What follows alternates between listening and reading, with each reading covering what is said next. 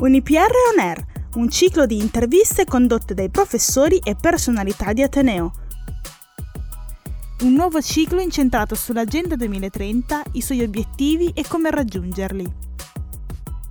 Marco De Riu ed Emanuele Leonardi intervistano Loretta Napoleoni.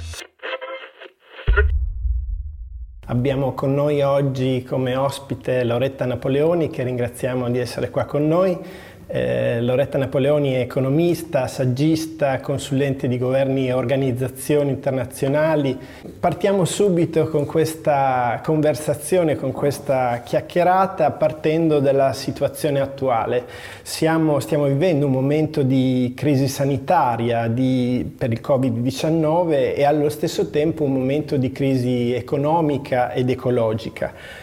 Questa pandemia o sindemia, come qualcuno ha proposto di chiamarla, rivela un po' tutte le fragilità del sistema nel quale viviamo.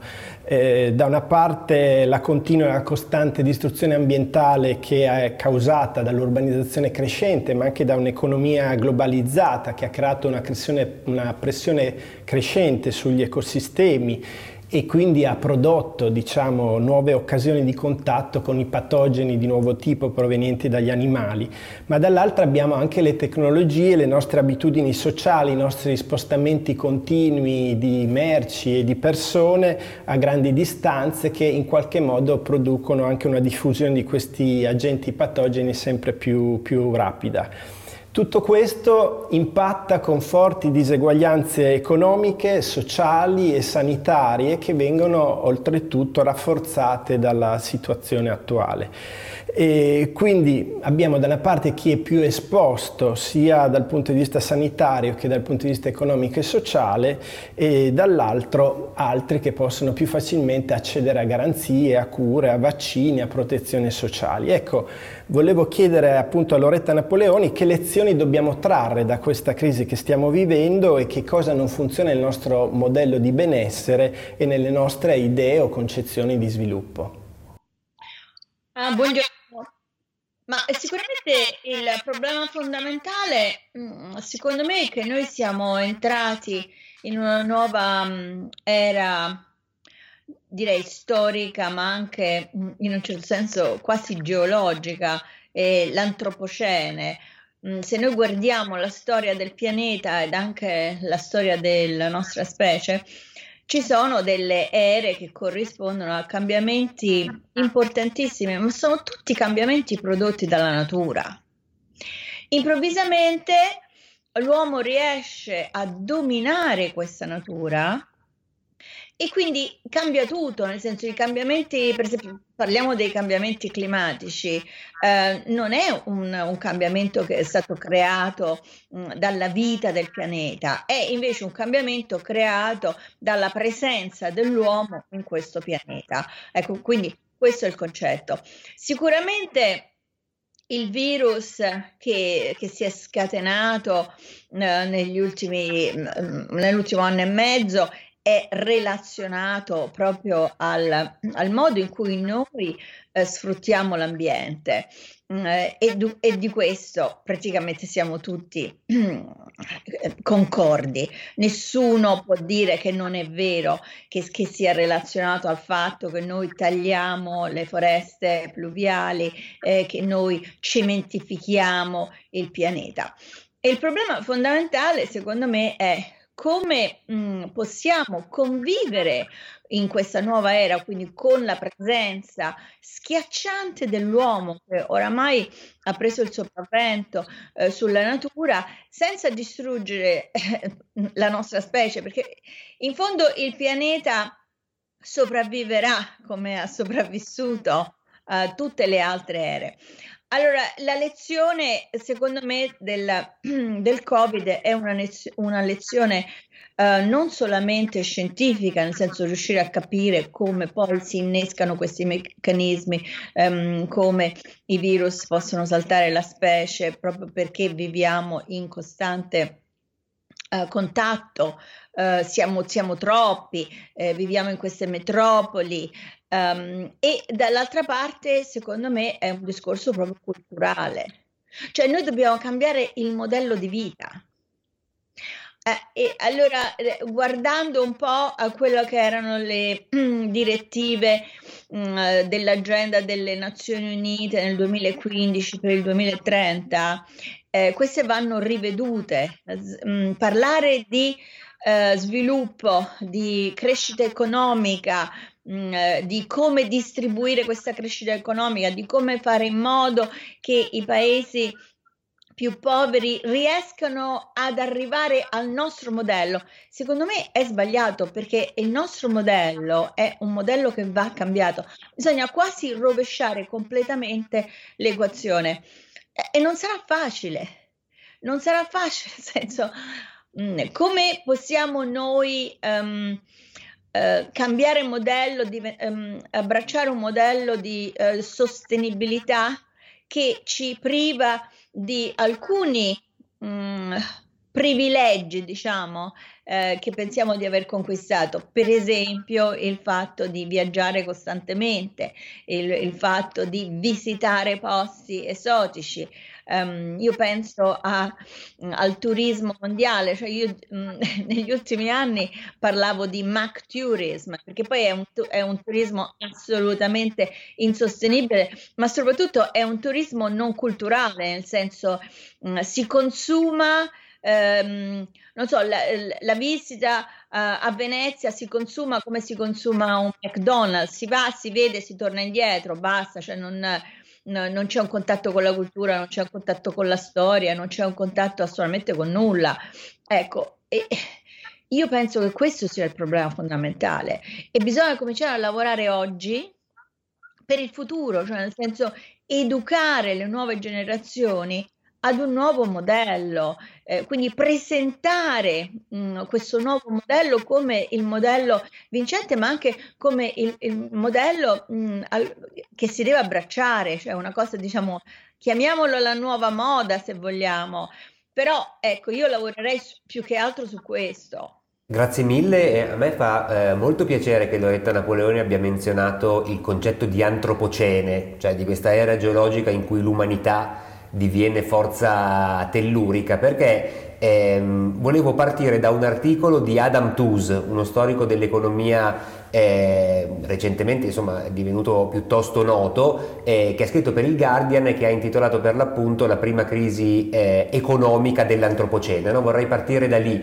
per porre la, eh, la mia questione a, a, Loretta Napoleoni. Cosa dice Tooze in buona sostanza? Dice che questa crisi è diversa dalle altre perché quelle precedenti, a partire da quella del 1929 per arrivare alla, alla grande recessione, insomma il crollo del 2007-2008, eh, avevano, ponevano tantissime difficoltà eh, nel riportare le persone al lavoro, ma si poteva dare per scontato che la soluzione del problema fosse per l'appunto riportare le persone al lavoro, quelle che avevano perso il lavoro. Oggi, date le circostanze che eh, Loretta Napoleoni ha descritto in maniera molto efficace, con, io concordo con la sua eh, lettura, il problema è cercare di capire quale lavoro occorre recuperare e quale invece è bene che o sia stato perso o venga perso se invece non è stato perso. E allora eh, vorrei chiedere eh, quali, quali elementi sono a suo avviso necessari per ripensare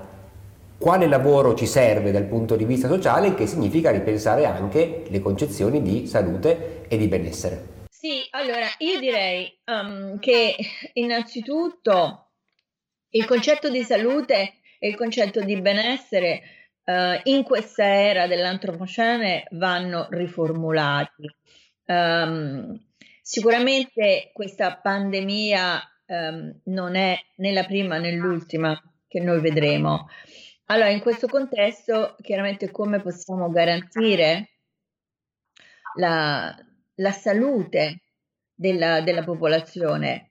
Uh, è chiaro che questo richiede degli investimenti, richiede, richiede anche un potenziamento massiccio della struttura sanitaria, cioè uno dei problemi fondamentali che noi stiamo vivendo al momento è che la struttura sanitaria non è in grado di assorbire il numero dei malati. Cioè, è, questo è il motivo del, del lockdown. cioè, mh, almeno um, questo è il motivo vero, poi mh, se ne dicono di tutti i colori chiaramente.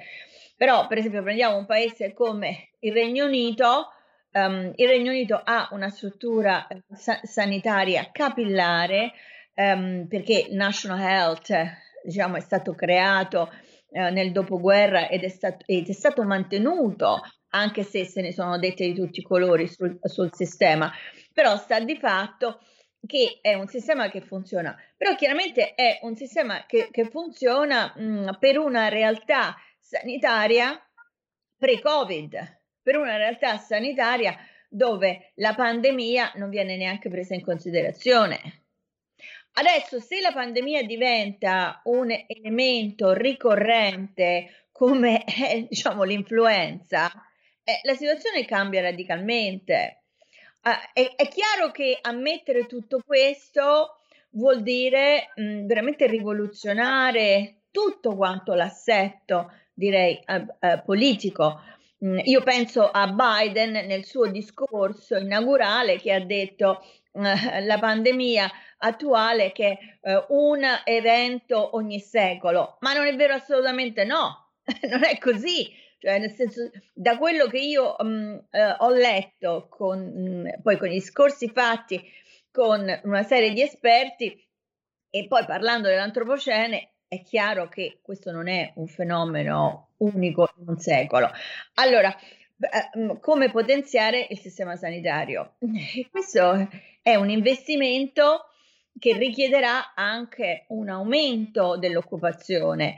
Una volta strutturata la, la, sanità in modo diverso e quindi una volta che la sanità è diventata il fulcro, direi, di questo nuovo dello Stato, dello Stato-nazione dell'antropocene, eh, è chiaro che non avremo più quelle politiche di eh, contenimento, ma anche di ehm, ostacolo al virus che abbiamo adesso, perché la politica del vaccino chiaramente è una politica che, che è stata scelta in, un, in, questo momento proprio perché il sistema sanitario non funziona, ma non è la politica del vaccino la soluzione. Allora è, è un po', diciamo, se vogliamo immaginare un futuro sostenibile, eh, cominciamo da da, questo, um, da questa situazione, cioè cominciamo dal potenziamento della sanità, cominciamo dalla, dall'offerta da parte dello Stato della protezione sanitaria dell'individuo e quindi un nuovo contratto sociale nel quale lo Stato garantisce questa, questa sicurezza, ehm, dimenticando praticamente quello che, che, era il contratto sociale classico, nel quale lo Stato garantiva in, invece la sicurezza nazionale, quindi l'attacco da parte di un nemico straniero. Cioè questo oramai appartiene ai secoli scorsi. Cioè il nemico straniero oggi è il virus. Quindi cominciamo da questo e ristrutturiamo il sistema. Parlare di lavori che scompaiono, secondo me, appunto grazie alla, alla nuova tecnologia, eh, secondo me è un errore per una serie di motivi, ma il più importante errore è nel, eh, nell'idea che noi possiamo mh, mm, abolire alcuni lavori e concedere a chi ha perso il lavoro um, uno stipendio, una, un reddito minimo, stampando moneta. Cioè, perché questo è quello che sta succedendo. Eh, non è così che funziona lo Stato, cioè non è così che deve funzionare lo Stato, perché la moneta deve rappresentare un valore reale, cosa che non succede più. Oramai la moneta non ha significato. Allora, nel lungo periodo, secondo me, tutto questo potrebbe creare degli squilibri economici, ma anche degli squilibri esistenziali, perché poi la, la moneta è un'ancora nella realtà che viviamo, de, degli squilibri che potrebbero addirittura disintegrare questo Stato. È difficile mh, spiegarlo in brevissimo tempo, però in realtà tutto quello che sta succedendo adesso è eh, un modo di governare in stato di costante emergenza che si prolunga nel tempo e che potrebbe diventare, diciamo, la nuova normalità. Ecco, questo non deve assolutamente succedere. Allora cominciamo a lavorare sul futuro perché prima o poi ci sarà un futuro diverso da questo. E invece no, continuiamo imperterriti per la stessa strada. Eh, Loretta, volevo riprendere uno dei temi che prima hai accennato e che secondo me è una chiave interessante anche tue, nei tuoi ultimi lavori, cioè prima accennavi al tema del turismo di massa, no? E in effetti è un sintomo no, di un, di un, del sistema in cui stiamo vivendo. Da una parte abbiamo una globalizzazione, una tecnologia che eh, ha prodotto diciamo, modi di vivere e di abitare completamente diversi, no? molto diversi. Penso da una parte appunto a merci, a businessmen, a turisti che viaggiano continuamente, attraversano il mondo da una parte all'altra per fare affari o per consumare o per godere di posti più esclusivi e dall'altra ci sono, come tu racconti, appunto persone costrette a attraversare il deserto, attraversare il mare, le montagne, la neve in questo periodo e, e, che vengono continuamente respinti, trattenuti in centri oppure trattati come merci, quindi entrano poi dentro l'economia appunto criminale, un traffico di persone appunto che tu stessa hai raccontato. Quindi eh, volevo riprendere questo, cioè tu hai parlato un po' del, di questo rapporto tra una economia ufficiale che è appunto ufficiale, legale, ma in realtà fortemente distruttiva e dall'altro un'economia canaglia, come l'hai definita tu in uno dei tuoi libri, che sfrutta le diseguaglianze, le contraddizioni del nostro sistema e paradossalmente si arricchisce sempre di più sulla, sulla miseria sulla pelle degli altri. Ecco, questo circolo vizioso sta diventando un tratto no, costante della nostra normalità, come da, e tra l'altro appunto distruttivo sia dal punto di vista eh, economico che sociale che ambientale. Come secondo te si può lavorare per contrastare, per invertire questo circolo e ritrovare un rapporto diverso eh, tra persone, economie e territorio, un rapporto evidentemente più equo e più sostenibile? Ci vuole una volontà, secondo me ci vuole da una parte una volontà politica che chiaramente non c'è, uh, non c'è né in Occidente né tantomeno nel resto del mondo. Nel senso viviamo nel trionfo ancora del capitalismo più bieco, mm, dove insomma, un individuo come eh, Elon Musk, per esempio, diventa l'uomo più ricco eh, del mondo su, sulla base di un sogno, perché parliamoci chiari, è un sogno futuro della, della macchina elettrica. Eh, perché? Perché la popolazione eh, chiusa in casa, specialmente i giovani che ricevono questo stimolo da parte de- dello Stato mh, mm, e lo investono nel day trading e si comprano una Tesla, perché chiaramente la Tesla è la macchina elettrica e quindi pensano che così facendo mh, mm, eh, contribuiscono ad un futuro migliore, eh, quando invece non è assolutamente vero, cioè nel senso ehm, la produzione delle batterie della Tesla inquina in un modo incredibile, cioè nel senso non è che stiamo parlando di mh, mm, una Uh, economia dei trasporti assolutamente green al 100%. Um, poi abbiamo Elon Musk che vuole andare su Marte, che vuole praticamente creare delle colonie su Marte. Cioè, nel senso, uh, um, eh, ci sono tutte queste immagini, direi, che vengono prodotte da questo capitalismo che è tutto basato su um, questi uh, eroi eh? tipo appunto Jeff Bezos, Elon Musk, e tutti, e tutti, guardano a questi comportamenti, a questi individui, come se questi individui eh, fossero veramente il modello del, della vita contemporanea e della vita futura. Allora, fin, fin tanto che noi abbiamo questo tipo di modelli, non andremo da nessuna parte. Non andremo proprio da nessuna parte. Io penso che, mh, infatti pensavo ultimamente alla transizione che c'è stata dalla fine degli anni 90 fino ad oggi.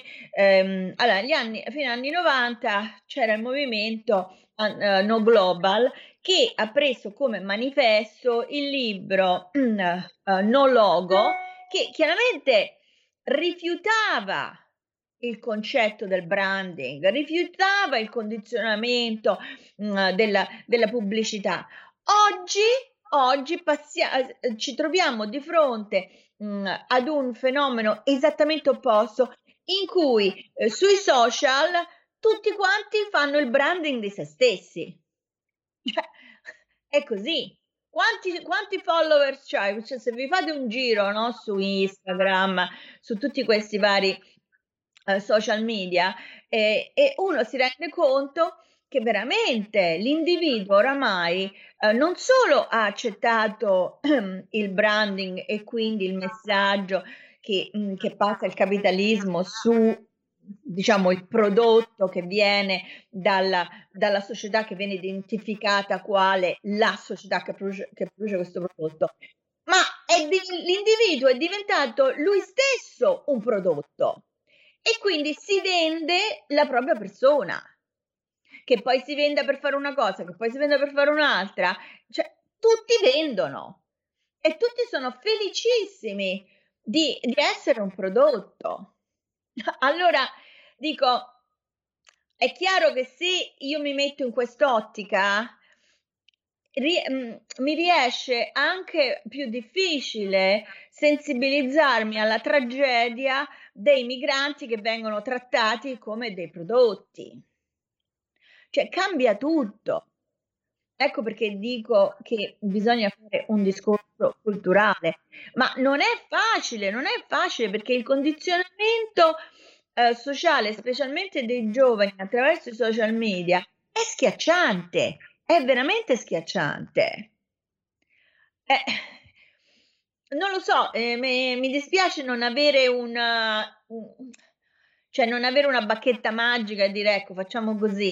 Io penso che, che ci siamo, veramente siamo andati oltre um, il limite, cioè la tecnologia, che poi parliamoci chiari, la tecnologia sta in mano a una um, oligarchia eh, creata no, da, dai, da, se uno ci pensa bene, cioè mh, Silicon Valley, eh, mh, L'anarchia di Silicon Valley è stata creata grazie ai soldi che sono stati pompati dentro Wall Street dopo il crollo della Lehman Brothers.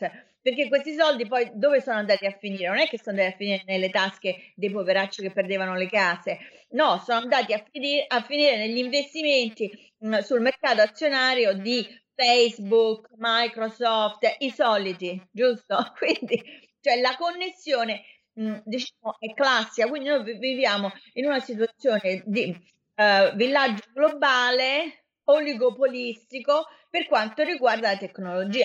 Eh, peggio di così non lo so eh, che cosa, mh, cioè forse il medioevo dico.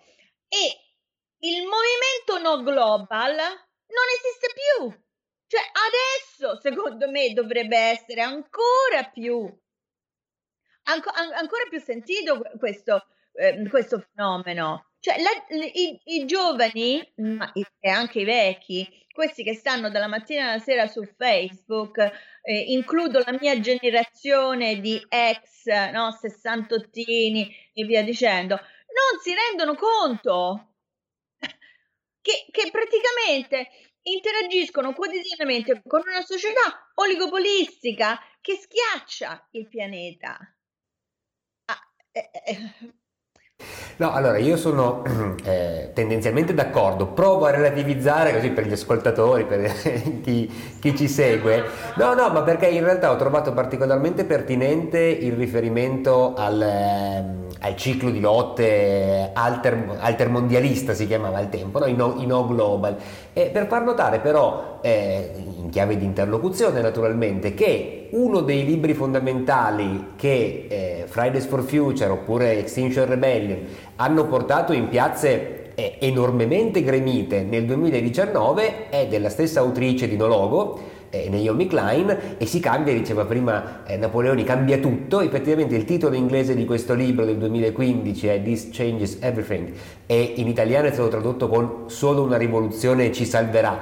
E, e quindi insomma diciamo che io un po' di piazze piene nel 2019 specialmente le ho viste eh, di ragazzi anche molto giovani sulle questioni climatiche. A partire da, diciamo così, tutto invece il ciclo anti-austerità ho visto tante piazze piene legate al femminismo internazionale, e, e, anche qui secondo me ci sono delle potenzialità per pensare a come si esce dal circolo vizioso che Napoleoni eh, ci ha descritto in maniera così eh, efficace. Lo stesso vale in qualche modo, anche se più in piccolo, eh, per quanto riguarda la mobilitazione all'interno della pandemia. In Italia ci sono stati tantissimi esempi di mutualismo, per esempio, no? anche nella nostra città, anche qui eh, a Parma. ci sono state delle mobilitazioni di lavoratrici e lavoratori per il primato della salute contro il fatto che il profitto debba essere l'unica logica che governa eh, la produzione contemporanea. Allora le chiedo, è verissimo che le voci che vengono dall'alto, lei ha citato Musk, ma si potrebbe citare Bill Gates che recentemente ha dato alle stampe il suo libro Clima, come evitare un disastro e pochi giorni dopo l'uscita Teresa Numerico ne ha, fatto una, ne ha scritto una recensione a mio avviso efficace sul manifesto facendo notare come non ci sia una parola su quali sono le cause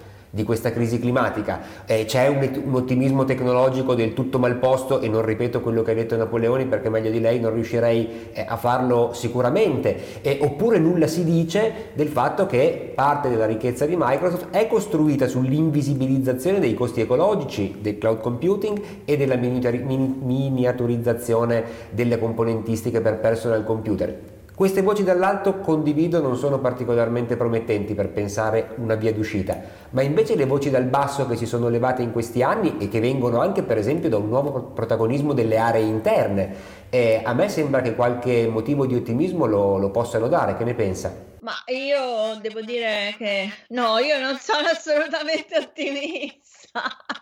cioè, mh, mm, allora, è mh, mm, una rivoluzione ma ehm, queste sono tutte parole, cioè alla fine ehm, sono parole, questi movimenti mm, che sicuramente esistono ancora, sono troppo piccoli, nel senso qui noi stiamo lottando mh, mm, contro i giganti. E questo cioè, e, e siamo piccolissimi, siamo dei lillipuziani di, di, fronte a loro, cioè è impossibile, cioè l'idea che, che continueremo, ci trascineremo per altri vent'anni, per altri trent'anni, in questa lotta eh, tra Davide e Golia dove probabilmente non vinceremo mai, ehm, un po' mi angoscia, va bene, ma soprattutto, cioè tutto questo con- contribuirà alla distruzione del pianeta, contribuirà alla distruzione, cioè andremo sempre lungo la china. È questo che dico, è questo che dico. Eh, ci vuole un cambiamento radicale, ma io non lo vedo un cambiamento radicale. Adesso leggevo stamattina che in Australia hanno deciso che forse metteranno una tassa su Google mh, mm, relativa all'utilizzo dei link delle notizie di, di altre diciamo, fonti uh, giornalistiche. Mm, ma che ben venga, cioè, nel senso Bisogna iniziare a fare una lotta contro questa oligarchia. Cioè, bisogna cominciare da, ma, ma farla veramente. Cioè, io parlerei addirittura di nazionalizzazione. Cioè, Microsoft uh, ha il 98%, no, l'89% dei sistemi operativi mondiali sono gestiti da Microsoft.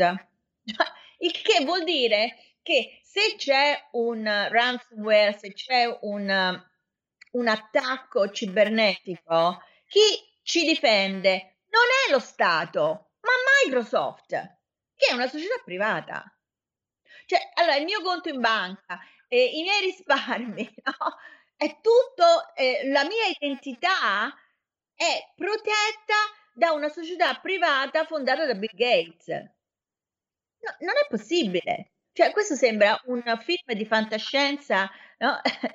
mm, di, del distopico di fantascienza. Non è possibile, eppure è quello che succede. Quindi no, non sono assolutamente mh, mm, ottimista. Io penso che questa pandemia possa essere un trampolino di lancio, però il fatto che eh, questi giovani mh, mm, eh, invece di eh, ribellarsi, mh, invece di capire quello che sta succedendo, chiusi dentro casa, si sono messi a giocare in borsa con i soldi che gli venivano dati dallo Stato e così facendo hanno fatto l'attacco a Wall Street, un attacco che però ha lasciato il tempo che trova, sì, hanno colpito un paio di hedge funds, però ecco, questo secondo me potrebbe essere una cosa interessante.